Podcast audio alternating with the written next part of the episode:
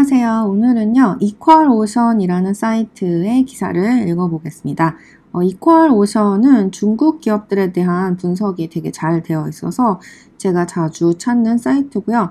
오늘은 나유키의 차에 대한 이야기예요. 나유키의 차가 홍콩 거래소에 상장 신청을 했고 이게 히어링이 통과가 되었기 때문에 곧 거래가 가능한데요.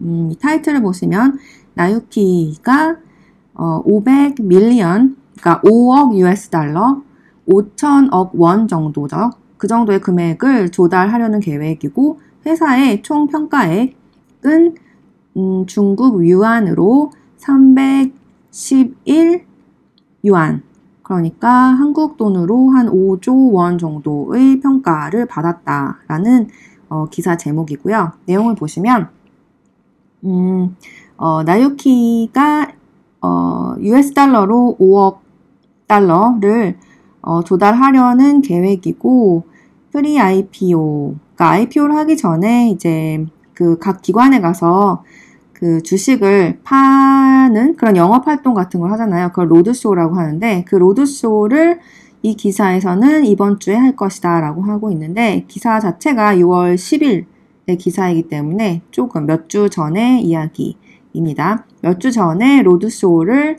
어, 마쳤다라는 이야기고 그리고 나유키의 성장률이 compound annual growth rate 그러니까 CAGR이라고 하는데요. 이제 그 복리 성장률을 말해요. 그러니까 복리로 이 회사가 얼마나 성장할 것인가. 인데 앞으로 3년 안에 어, 42%씩 성장할 것이다. 그러니까 굉장히 급속한 성장률이죠. 음, 40%씩 3년 성장하면 회사 규모는 뭐두 배가 넘어 있을 것 같은데, 어, 어, 아무튼 그렇게 엄청난 속, 그 성장 속도를 보여주고 있다는 거고요. 음, 그리고 어떤 투자은행이 나유키 차에 준 밸류에이션은 301, 311 위안이다. 311에서 346 위안. 이것은 어떻게 나온 어, 계산 값이냐면 2022년을 기준으로 2022년의 매출, 그러니까 여기서 PSR을 쓰고 있거든요. 그래서 Price Sales Ratio라고 해서 매출의 몇 배의 평가액을 줄 것인가라는 건데 4.6배에서 5.1배 정도를 준다고 합니다. 이건 뭐 아주 비싼 금액은 아니지만 그렇다고 싼 것도 아니에요. 어, 지금 이익이 나오지 않고 있는 회사이기 때문에 매출 성장에 대한 기대만으로 매겨진 그런 valuation이고요. 어, 그 나유키는 지금 현재 시장 점유율에서 2위를 차지하고 있다라는 것이 이런 높은 valuation의 근거가 되었고요. 1위가 뭔지는 여기 나오지 않아서 잘 모르겠지만 아마도 헤이티가 아닐까 하는 생각을 해봅니다.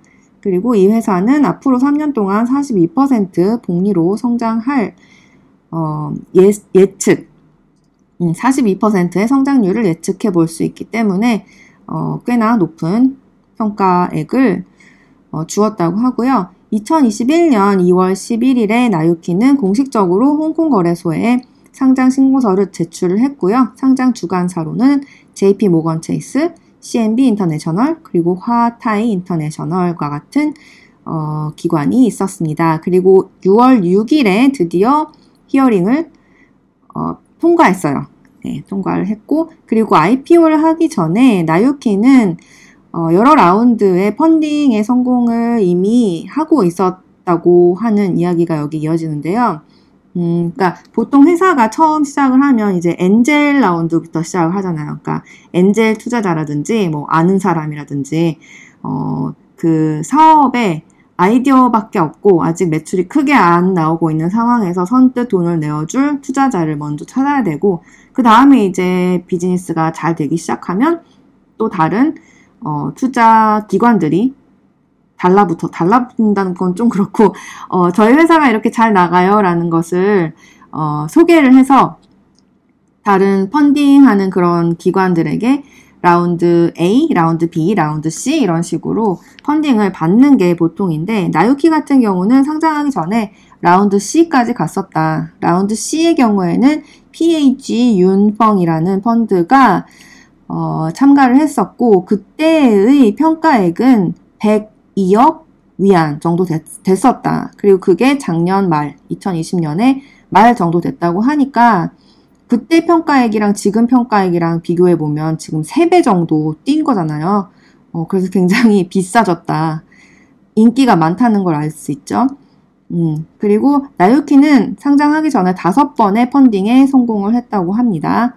어, 제일 대표적인 어, 그 기관 대표적인 투자자로는 티엔투 캐피털이라는 곳이 있고요. 이곳에서 angel round부터 연속해서 세번 어, 투자를 했다고 하네요. 그리고 선정 캐피탈이라는 곳에서도 2020년 6월 9일에 라운드 B funding에서 음, 1억 달러를 투자를 했다고 합니다. 1억 US 달러를 투자를 했다고 합니다. 상장 신고서에 의하면 2018년부터 2020년까지 총 매출, 총 매출이 얼마가 나왔느냐? 이 숫자를 보시면 2018년에는 10억 위안, 2019년에는 25억 위안, 2020년에는 3억 위안의 매출을 일으켰다. 그러니까 꽤 급속하게 숫자가 늘어나고 있는 것을 알 수 있죠. 이 3년 새에 매출이 3배 정도가 됐다. 그리고 이 안에서 그 T샵이 만들어내고 있는 매출. 그러니까 나유키는 기본적으로 그 차를 파는 그런 가게에서 차랑 빵을 팔아서 매출을 만드는 거잖아요. 그래서 그런 티샵에서 일으킨 매출은 각각 2018, 2019, 2020년에 얼마였냐면 9억 위안, 22억 위안, 그리고 28억 위안이었다. 그러니까 위에 총 매출이랑 비교를 해보면 음, 이 티샵에서 나오는 매출이 대충 한 90% 되는 걸 알 수 있죠. 나머지 10%가 정확히 뭔지는 모르겠지만, 뭐, 예를 들어서 굿즈를 판다든지, 아니면 뭐, 뭐가 있는지 잘 모르겠지만, 상장 신고서로 어, 확인을 해보면 될 것 같은데, 음, 그 티샵에서 만들어지는 매출 이외의 다른 매출은 10% 정도밖에 되지 않는다. 그리고 나유키는 556개의 매장을 중국의 70개 정도의 도시에 가지고 있고요. 그리고 일본의 오사카에도 매장이 하나 있습니다. 홍콩에서도 매장이 하나 딱 있는데 바로 빅토리아 피크 위에 딱 하나 있습니다. 그리고 나유키는 2015년에 창업을 했고 음, 유행을 선도하는 그런 패셔너블 티 브랜드로서 창업을 했고요. 그러니까 이 나유키가 집중하고 있는 분야는 역시 차랑 빵이에요. 맛있는 차랑 맛있는 빵을 어떻게 잘 만들어서 어, 그 여기 나와 있듯이 젊은 고객층에게 팔 것인가. 그러니까 20세에서 35세 정도의 젊은 고객을 그 main customer, main 소비자 그룹이라, 그룹으로 삼고 있다고 하고요. 음, 저는 이 나유키가 다른 그 버블티 브랜드와 다른 점은 뭐냐면 빵이라고 생각해요. 빵에 굉장히 그 심혈을 기울여서 빵을 만들고 있다는 그런 느낌이 있거든요. 그러니까 홈페이지 보시면 뭐 일본에서 그 유명한 뭐 제과제빵사들 데려와서 어 빵을 열심히 굽고 있다 뭐 이런 얘기를 했었고 그리고 제가 직접 나유키 가서 먹어봤더니 빵이 굉장히 특색이 있어요. 그러니까 차만 팔았으면 다른 브랜드들과 별로 차별화가 안 됐을 것 같은데 그 빵, 그 폭신폭신한 빵 제가 어, 올해 초에 나유키의 차에 가서 어, 직접 차랑 빵을 먹어보고 만든 영상이 있거든요. 그 영상과 같이 보아주시면 좋을 것 같아요. 그래서 나유키는 다른 tea 브랜드들보다도 그 빵에 굉장히 음, 심혈을 기울이고 있다. 좋은 빵, 맛있는 빵을 만들기 위해서 노력을 하고 있다. 라는 점이 어, 포인트고요. 그리고 2019년 음, 어떤 조사에 의하면 중국의 그 유명한 중국의 차 브랜드 중에서 top 10, 10개를 뽑혔는, 10, 10개를 뽑았는데 그 중에 하나로 랭크가 되었다는 거죠. 어, 이게 뭔지는 모르겠지만 아마 뭐 유명한 다른 중국의 차 브랜드들이 여기 들어있겠죠. 뭔지 알고 싶지만 여기 이 기사에는 나와 있지가 않네요. 네, 그래서 오늘은요, 나유키의 차의 상장을 앞두고 valuation, 그리고 나유키가 지금까지 어떤 식으로 funding을 받아왔는가, 어떤 사업을 하고 있고, 어떤 고객층을 타겟으로 노리고 있는지에 대해서 간단히 알아봤습니다. 네, 오늘은 여기까지고요. 오늘도 들어주셔서 감사합니다. 그러면 또 다음 시간에 만나요. 안녕.